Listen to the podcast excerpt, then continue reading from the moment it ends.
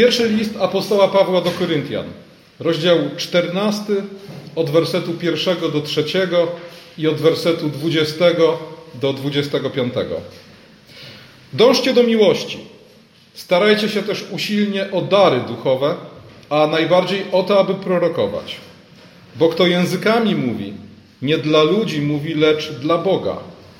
Nikt go bowiem nie rozumie, a on w mocy ducha rzeczy tajemne wygłasza. A kto prorokuje, mówi do ludzi ku zbudowaniu i napomnieniu i pocieszeniu. Bracia, nie bądźcie dziećmi w myśleniu, ale bądźcie w złem, jak niemowlęta. Natomiast w myśleniu bądźcie dojrzali. W zakonie napisano: Przez ludzi obcego języka i przez usta obcych mówić będę do ludu tego, ale i tak mnie nie usłuchają, mówi Pan. Przeto mówienie językami to znak nie dla wierzących, ale dla niewierzących, a proroctwo nie dla niewierzących, ale dla wierzących. Jeśli się wtedy cały zbór zgromadza na jednym miejscu i wszyscy językami niezrozumiałymi mówić będą, a wejdą tam zwykli wierni albo niewierzący, czyż nie powiedzą, że szalejecie? Lecz jeśli wszyscy prorokują, a wejdzie jakiś niewierzący albo zwykły wierny, wszyscy go badają, wszyscy go osądzają, skrytości jego serca wychodzą na jaw i wtedy upadłszy na twarz, odda pokłon Bogu i wyzna: Prawdziwie Bóg jest pośród Was. Dar języków po raz pierwszy w historii Kościoła pojawia się w dniu pięćdziesiątnicy. W drugim rozdziale dziejów apostolskich czytamy: A gdy nadszedł dzień Zielonych Świąt, byli wszyscy razem na jednym miejscu. I powstał nagle z nieba szum jakby wiejącego gwałtownego wiatru i napełnił cały dom, gdzie siedzieli.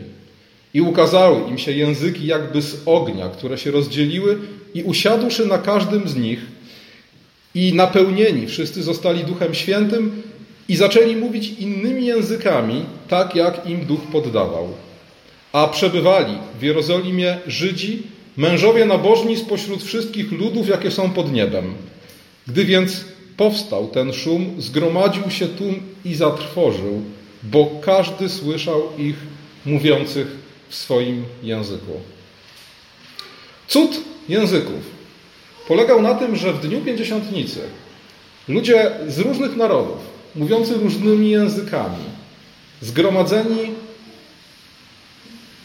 w miejscu, gdzie chwilę później pojawili się napełnieni duchem apostołowie, ci wszyscy ludzie słuchając apostołów, Galilejczyków, prostych rybaków, słyszeli ich, tych prostych ludzi, nieznających obcych języków, jak głoszą im Ewangelię w tychże właśnie obcych językach.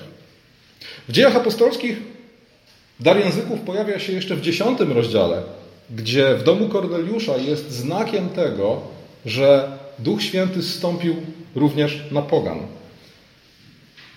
Pojawia się również w dziewiętnastym rozdziale dziejów apostolskich, gdzie uczniowie Jana, którzy byli ochrzczeni tylko chrztem Janowym, kiedy poznają pełnię Ewangelii i zostają ochrzczeni w imieniu Jezusa, również mówią językami na znak tego, że również oni napełnieni zostali Duchem Świętym.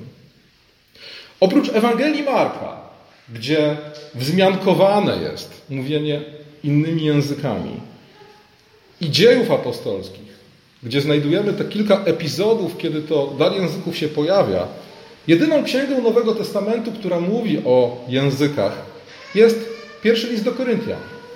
Fragment, którego mniejszą część przed chwilą usłyszeliśmy. Pierwszy list do Koryntian jest jednym z najwcześniejszych listów Nowego Testamentu. Napisany został dwadzieścia kilka lat po wydarzeniach pięćdziesiątnicy. I widzimy, że kiedy w pierwszym liście do Koryntian wraca temat języków, to wraca jako problem. Coś niedobrego stało się, przynajmniej w kościele korynckim, jeśli chodzi o dar języków i sposób korzystania z niego. Apostoł Paweł pisze do Koryntian tak: Bracia, nie bądźcie dziećmi w myśleniu. Krótko mówiąc, nie bądźcie dziecinni. I mówi to właśnie w kontekście daru języków i jego używania. Na czym polegał problem? Kiedy wczytamy się w rozdziały od 12 do 14 pierwszego listu do Koryntian, zobaczymy, że problem z językami w Koryncie polegał na tym, że po pierwsze, każdy tam chciał mówić językami. Ten dar pośród innych darów ducha uchodził za szczególnie pożądany. Dlaczego? No, nie trudno to zrozumieć, kiedy spojrzymy na współczesne ewangeliczne chrześcijaństwo, gdzie w wielu środowiskach ten dar też uchodzi za szczególnie pożądany. Dlaczego? No bo to jest ekscytujące. Wypowiadać z natchnienia ducha słowa w nieznanym języku.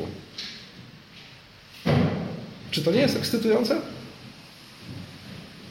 Z drugiej strony, ekscytowanie się tym, co ekscytujące, zamiast tym, co pożyteczne, jest właśnie oznaką dziecinności, niedojrzałości, o której apostoł Paweł mówi. Słuchajcie, nawet proroctwo jest mniej spektakularne niż języki. Bo prorok mówi, mówi w zrozumiałym języku. Nie ma nic nadnaturalnego na pierwszy rzut oka w tym, co mówi prorok. A języki? Mówisz obcymi językami, których nie znasz. To jest ekscytujące. Jednym z problemów, na który apostoł Paweł zwraca uwagę, właśnie w tych 12 do 14 rozdziałach pierwszego listu do Koryntian, jest to, że dla Koryntian języki były ważniejsze niż proroctwa. A apostoł Paweł mówi, proroctwo jest czymś znacznie ważniejszym. Wydaje się, że ta ekscytacja językami w przypadku Koryntian miała też związek z ich pogańskim backgroundem. Pogańskie religie greckie były często religiami misteryjnymi, czyli religiami, w którym ekstatyczne przeżycia związane z jakimś mistycznym doświadczeniem bóstwa, z tym, że bóstwo przemawia przez człowieka, były dość rozpowszechnione. I wydaje się, że sposób, w jaki traktowano języki w kościele korynckim, był nieco schrystianizowaną wersją tych misteryjnych obrzędów. Dalej apostoł Paweł zwraca też uwagę, że nie tylko każdy chciał mówić językami. Każdy chciał mówić językami podczas nabożeństwa. I efekt był taki, że podczas ogól, że pośród ogólnego nieporządku wszyscy jednocześnie mówili językami. I apostoł Paweł mówi tak. Jeśli się cały zbór zgromadza na jednym miejscu i wszyscy językami niezrozumiałymi mówić będą, a wejdą tam zwykli wierni albo niewierzący, czy nie powiedzą, że szalejecie? Krótko mówiąc, każdy chciał mówić językami, wszyscy chcieli mówić językami na nabożeństwie, wszyscy mówili jednocześnie. I efekt był taki, że apostoł Paweł mówi: Jak wejdzie ktoś z zewnątrz, powie, że zwariowaliście. Myślę, że gdyby apostoł Paweł pojawił się dzisiaj w wielu ewangelicznych kościołach, powiedziałby to samo. Słuchajcie, jeśli ktoś tu wejdzie z zewnątrz, powie, że zwariowaliście. I teraz, co na to apostoł Paweł? W jaki sposób reaguje on na ten problem, który dostrzega w kościele w Koryncie? Po pierwsze, w dwunastym rozdziale tłumaczy Koryntianom tak. Różne są dary łaski, lecz jeden duch. Wszyscy jesteśmy w tym samym duchu ochrzczeni, aby stanowić jedno ciało. Nie wszyscy są apostołami, nie wszyscy prorokują, nie wszyscy mówią językami, nie wszyscy mają dar uzdrawiania, ale każdy z nas otrzymał jakiś dar i każdy z nas został ochrzczony w duchu, w ciało Chrystusa. Czyli każdy z nas został włączony w ciało Chrystusa po to, aby tym darem, który otrzymał, służyć innym. Czyli krótko mówiąc, konkurencja, zabieganie o jeden i ten sam dar języków jest bez sensu. Każdy otrzymał swój dar i każdy niech swoim darem służy. Dary to nie są trofea. Dary to nie jest coś, czym możemy się pochwalić. Dary to nie jest coś, co powinno nas ekscytować i sprawiać w lepszy nastrój. Wszystkie dary ducha, a zwróćcie uwagę na to, że pośród darów apostoł wymienia tutaj też urzędy. bo mówi też o byciu apostołem. Każdy urząd w kościele to też dar. I apostoł Paweł mówi: Wszystko to, czym Duch Święty każdego z nas obdarowuje, ma służyć budowaniu ciała, kościoła. Nie ma służyć Twojemu dobremu samopoczuciu. Nie ma służyć Twojemu osobistemu pożytkowi, ale dobru Kościoła. A więc, czy mówisz językami, czy nie mówisz językami? Jeśli jesteś w Chrystusie, to w Duchu Świętym zostałeś włączony w Chrystusowe ciało. Zostałeś obdarowany. I tym, czym zostałeś obdarowany, tym powinieneś służyć. A to, że mamy różne dary, to dobrze. Na tym właśnie polega ciało Chrystusowe. Ręka nie jest nogą, a oko nie jest uchem. Ale każdy z nas otrzymał coś, czym może służyć ku pożytkowi innych. Po drugie, apostoł Paweł mówi: starajcie się o większe dary, ale ja pokażę wam drogę jeszcze doskonalszą. I potem zaczyna się słynny hymn o miłości, rozdział 13. Gdybym mówił językami ludzi i aniołów, a miłości bym nie miał, byłbym jak cymbał, miedź, byłbym do niczego, krótko mówiąc. Gdybym miał wszelkie możliwe dary, tak? Gdybym nawet swoje ciało wydał na spalenie, a cały majątek rozdał ubogim, nic mi to nie pomoże, jeśli nie mam miłości. I to jest drugi ważny aspekt. Po pierwsze, to, czym zostaliśmy przez Boga obdarowani, powinniśmy używać do budowania Kościoła, ciała Chrystusowego. Ale po drugie, powinniśmy robić to w braterskiej miłości, która jest rzeczą najważniejszą.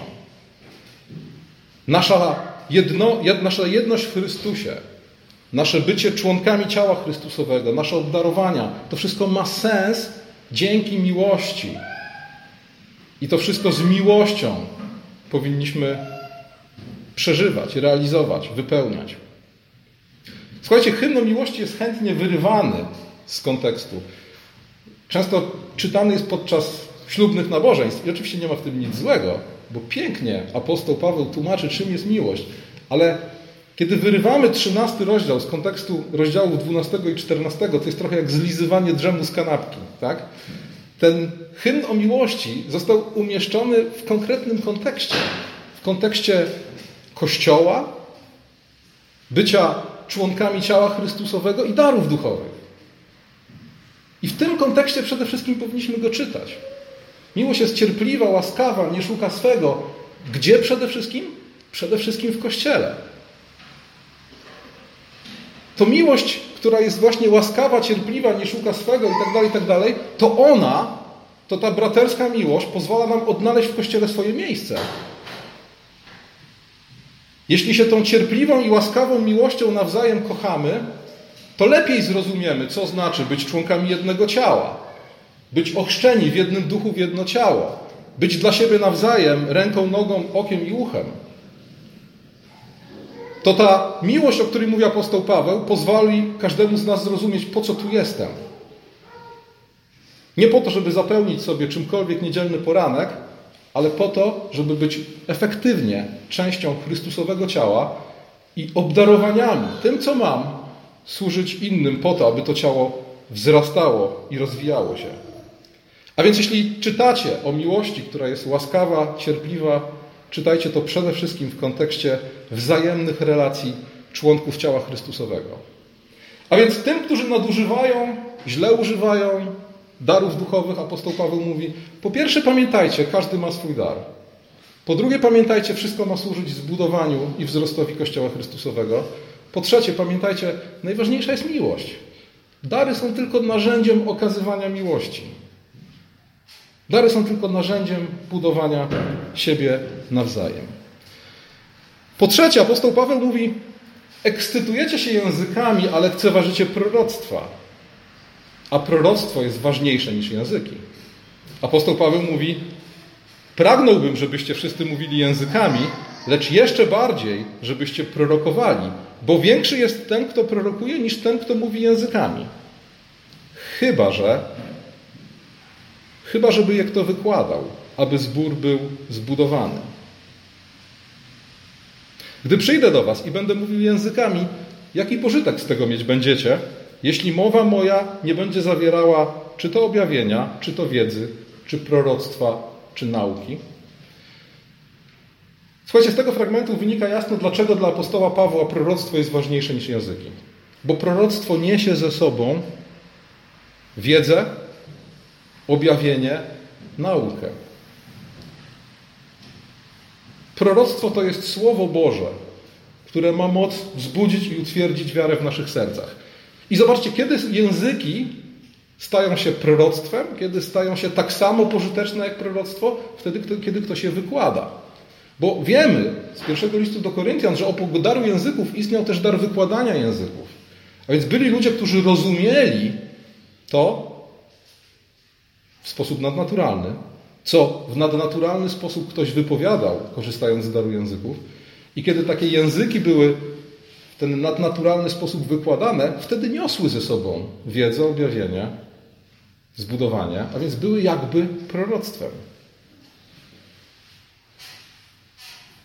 Jeśli ktoś mówi językami, a nikt tych języków nie wykłada, apostoł Paweł mówi: Dużo mniej jest to warte niż proroctwo, bo nie niesie ze sobą wiedzy, objawienia, zachęty, nauki. I wreszcie po czwarte, apostoł Paweł mówi Koryntianom tak: Chcecie mówić językami, a zapomnieliście, czym są języki. Zapomnieliście, o co w ogóle chodzi tak naprawdę w darze języków.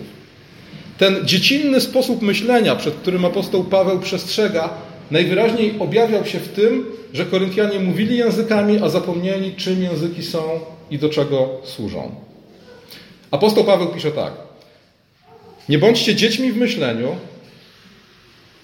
bądźcie dojrzali w myśleniu, a potem mówi: W zakonie napisano, przez ludzi obcego języka i przez usta obcych mówić będę do tego ludu, ale i tak mnie nie usłuchają, mówi Pan. Przeto mówienie językami to znak dla niewierzących. I tu się pojawia pewien problem. W tym samym rozdziale apostoł Paweł mówi, jak wejdzie niewierzący i zobaczy was mówiących językami, to powie, że zwariowaliście. Tak? A tutaj mówi, mówienie językami to znak dla niewierzących. Jak sobie z tym poradzić? Otóż kluczem do zrozumienia tego tekstu jest fragment z księgi Izajasza, bo apostoł Paweł cytuje tutaj księgę Izajasza. Kiedy apostoł Paweł mówi, w zakonie napisano przez ludzi obcego języka i przez usta obcych będę mówił do tego ludu, to cytuje tutaj księgę Izajasza, rozdział 11, werset 28. I kiedy sięgniemy do tego fragmentu, zrozumiemy o co tak naprawdę chodzi. Zresztą, kluczem do zrozumienia pięćdziesiątnicy jako takiej jest Stary Testament.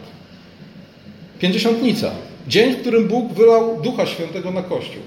To jest przecież starotestamentowe święto nadania prawa. To jest święto na pamiątkę tego, kiedy Bóg nadał prawo Mojżeszowi na górze Synaj. I słuchajcie, ten dzień jest pełen starotestamentowej symboliki. Nie mam czasu, żeby wam, mówię jak Bogumił, nie ma czasu, e, żeby wam wszystkie te starotestamentowe obrazy tutaj przywołać. Zwróćcie uwagę chociażby na jeden. Kiedy co się stało w dniu nadania prawa? Zginęło 3000 ludzi, bo oddawali cześć cielcowi ze złota. Co się stało w dniu pięćdziesiątnicy? 3000 ludzi nawróciło się na skutek kazania Piotra. To nam pokazuje, że to, co zginęło z powodu prawa, zostaje teraz odzyskane dzięki duchowi. Oczywiście to nie prawo jest złe. To, że ludzie zginęli w dniu nadania prawa, wynikało z ich grzechu. Prawo jest święte. To właśnie zetknięcie świętego Bożego prawa ze złą, zepsutą ludzką naturą spowodowało śmierć. Ale już tutaj widzimy, że Duch Święty odzyskuje to, co zostało utracone. Ale pięćdziesiątnica to jednocześnie zapowiedź sądu nad Izraelem. Po jakiemu mówi Bóg? Bóg dla Żyda, to jest rzecz oczywista, mówi po hebrajsku. W języku hebrajskim mówili prorocy, w języku hebrajskim Bóg palcem swoim na kamiennych tablicach wypisał dziesięć przykazań. W języku hebrajskim została sporządzona Tora. prawo. I kiedy Bóg mówi do, do swojego ludu po hebrajsku, co się okazuje? Nie słuchają go. Nie słuchają go, pomimo że wielokrotnie do nich mówi, że wielu proroków posyła. Oni tych proroków zabijają i dalej nie słuchają tego, co Bóg ma im do powiedzenia. Więc w pewnym momencie, w 28 rozdziale Izajasza Bóg mówi: Nie słuchacie, kiedy mówię do was po hebrajsku, przemówię do was obcym językiem. To jest, słuchajcie, tak jak czasem mówimy do dziecka: Nie słuchasz, to do ciebie mówię, przemówię do ciebie innym językiem. Nie słuchają Twoje uszy, być może inna część ciała usłyszy, tak? Ale wtedy już będzie za późno. I dokładnie to samo mówi Izajasz w 28 rozdziale swojej księgi. Kiedy usłyszycie, że Bóg mówi do Was obcym językiem, to znaczy, że już jest za późno, że sąd nadszedł. I w przypadku Izajasza to proroctwo spełniło się w jaki sposób? Poprzez obcy język najeźdźców. Kiedy Żydzi usłyszeli pod murami Jerozolimy mówiących obcym językiem Babilończyków, to już powinni byli wiedzieć, że jest za późno. Że wielokrotnie Bóg wzywał ich do nawrócenia, a oni się nie nawrócili, dlatego też Bóg sprowadza sąd w postaci barbarzyńskich najeźdźców. I słuchajcie, po kilkuset latach historia się powtarza. Przychodzi Jezus, naucza w zrozumiałym dla Żydów języku, co robią? Krzyżują go, wydają go na śmierć, odrzucają poselstwo zapowiadanego Mesjasza. Odrzucają też to wszystko, co Chrystus przyniósł ze sobą. I wtedy Bóg mówi: Przemówię do Was obcym językiem. I ten obcy język znowu na kilka sposobów się objawia. Po pierwsze, obcymi językami w dniu pięćdziesiątnicy. Nagle okazuje się, że Ewangelia o zmartwychwstałym Chrystusie i o Duchu Świętym, którego Bóg posłał Kościołowi, zwiastowana jest nie w świętym języku hebrajskim, ale językami wszystkich narodów pod niebem. Dalej, w roku 70 znakiem sądu jest łaciński język najeźdźców, którzy oblegają Jerozolimę i ją niszczą. A wreszcie słuchajcie, grecki język Ewangelii. Zwróćcie uwagę na to, że Nowy Testament w przeciwieństwie do Starego nie jest spisany po hebrajsku, a po grecku. Bóg przemówił obcym językiem, bo nie chcieli go słuchać w świętym języku hebrajskim. I teraz Koryntianie, którzy ekscytowali się ponad naturalnym charakterem tego zjawiska, że wow, mówię językiem, którego nie rozumiem, zapomnieli, że dar języków miał swoje określone zadanie i swoje określone znaczenie. Miał być znakiem sądu dla Izraela, który odrzucił Chrystusa, więc z natury swojej miał być czasowy. Miał być dany Kościołowi tylko na pewien czas. Dlatego też apostoł Paweł w 13 rozdziale listu do Koryntian mówi, że języki ustaną, że pewnego dnia po prostu zanikną. Po drugie też, dar języków wraz z wykładem języków. Bo jak wiecie, o tym już wspominałem, dar języków plus wykładanie języków równa się proroctwo. A więc dar języków i wykład oraz proroctwo były też danymi Kościołowi na pewien czas, darami, które uzupełniały braki spowodowane tym, że Kościół I wieku, Kościół apostolski, nie miał pełnego objawienia, które my mamy w Piśmie Świętym. I do czasu zgromadzenia ksiąg Pisma Świętego, do czasu spisania Ewangelii o Jezusie Chrystusie, przekazanej nam przez apostołów, Bóg mówił do Kościoła również poprzez języki i ich tłumaczenie, a także poprzez proroctwo. To był po prostu szczególny okres w dziejach apostołów, w dziejach, dziejach Kościoła. Kościół, który nazywamy apostolskim. Okres kładzenia fundamentu. I teraz języki, którymi tak ekscytowali się Koryntianie, dane zostały Kościołowi tylko na pewien czas. Wraz z innymi darami objawienia miały zaniknąć w momencie, kiedy objawienie zostało dane nam w pełni w pismach Nowego Testamentu.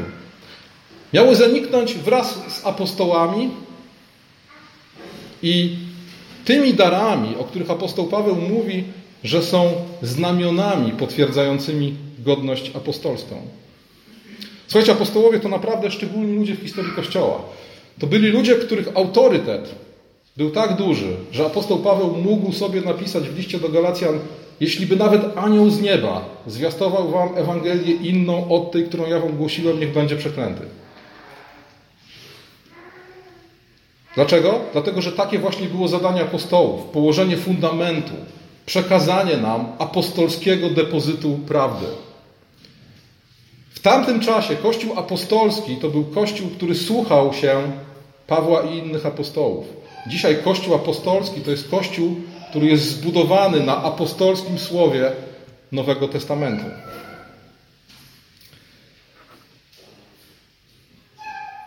Dopóki żyli apostołowie, dopóki Kościół nie posiadał pełni objawienia, były języki, były proroctwa, które ten brak uzupełniały. A zatem, apostoł Paweł pisze do Koryntian tak.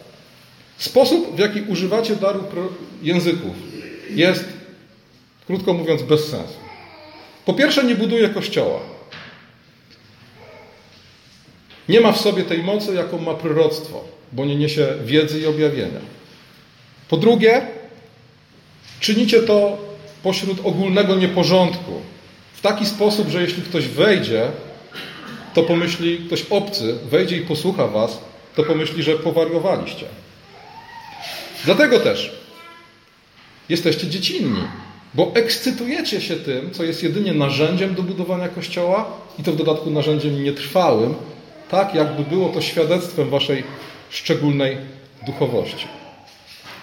I słuchajcie, kiedy spojrzymy na historię Kościoła, zobaczymy, że języki zaniknęły. Zobaczymy, że u ojców apostolskich trzecim, czwartym, poapostolskich, w trzecim, czwartym wieku po Chrystusie o językach mówi się jako o dawnej praktyce, która dawno zaginęła. I tak naprawdę przez 1800 lat dar języków jest nieobecny w tym ortodoksyjnym kościele chrześcijańskim. Co prawda pojawiają się różnego rodzaju sekty, różnego rodzaju fałszywi prorocy, którzy twierdzą, że mają dar mówienia językami. Ale to są ludzie, którzy których wiara jest daleka od biblijnej wiary w Chrystusa. I po raz pierwszy ewangelicznie wierzący chrześcijanie mówiący językami pojawiają się dopiero w roku 1900, a więc po 1800 latach. I oczywiście jest to duży problem dla osób, które wierzą w występowanie daru języków dzisiaj, żeby wytłumaczyć, w jaki sposób Duch Święty dopuścił do tego, żeby przez 1800 lat Kościół pozbawiony był tego, co rzekomo tak ważne. Największy problem mają ci, a jest ich dzisiaj dużo, którzy mówią, że dar języków jest jedynym potwierdzeniem tego, że masz Ducha Świętego, że zostałeś ochrzczony w Duchu Świętym i kto nie mówi językami, nie może tej pewności posiadać. To by z kolei oznaczało, że przez 1800 lat nikt nie mógł być pewien, że jest napełniony Duchem Świętym. Jakie wskazówki apostoł Paweł zostawia Koryntianom. Mówi tak: Jeśli kto mówi językami, niech to czyni najwyżej dwóch albo trzech, i to po kolei, a jeden niech wykłada. A jeśli nie byłoby nikogo, kto by wykładał, niech milczą w zborze.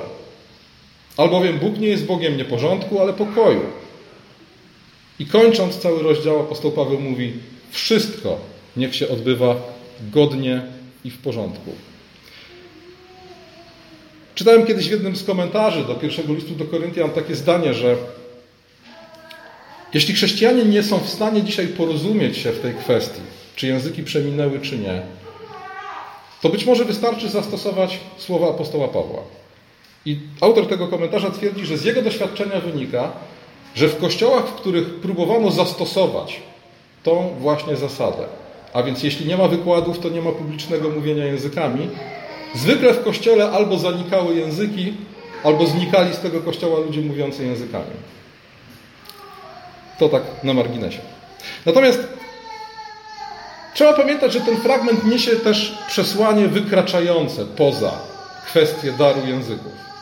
Takie przesłanie dla nas dzisiaj, dla nas, którzy nauczamy i uważamy, że dar języków zaniknął.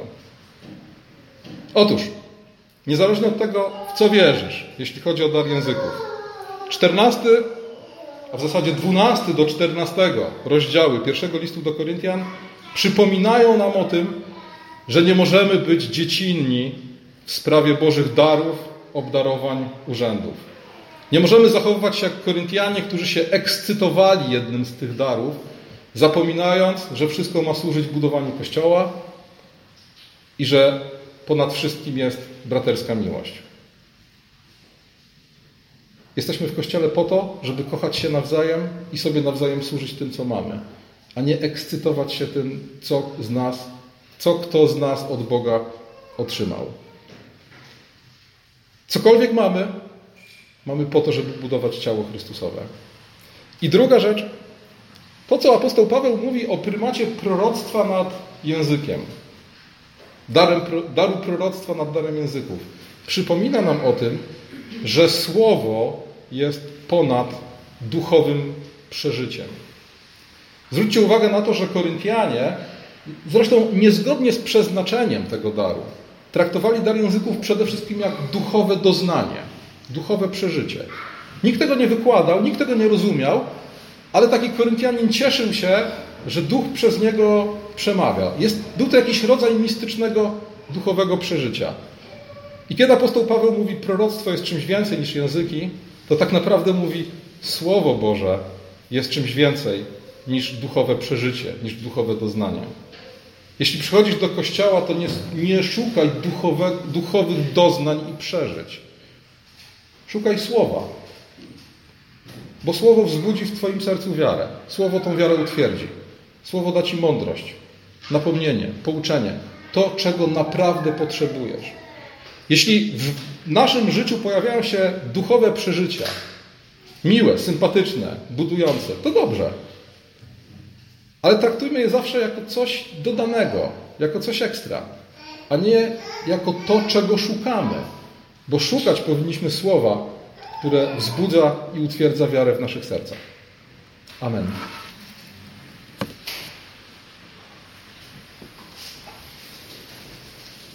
W odpowiedzi na usłyszany wykład Słowa Bożego zaśpiewajmy pieśń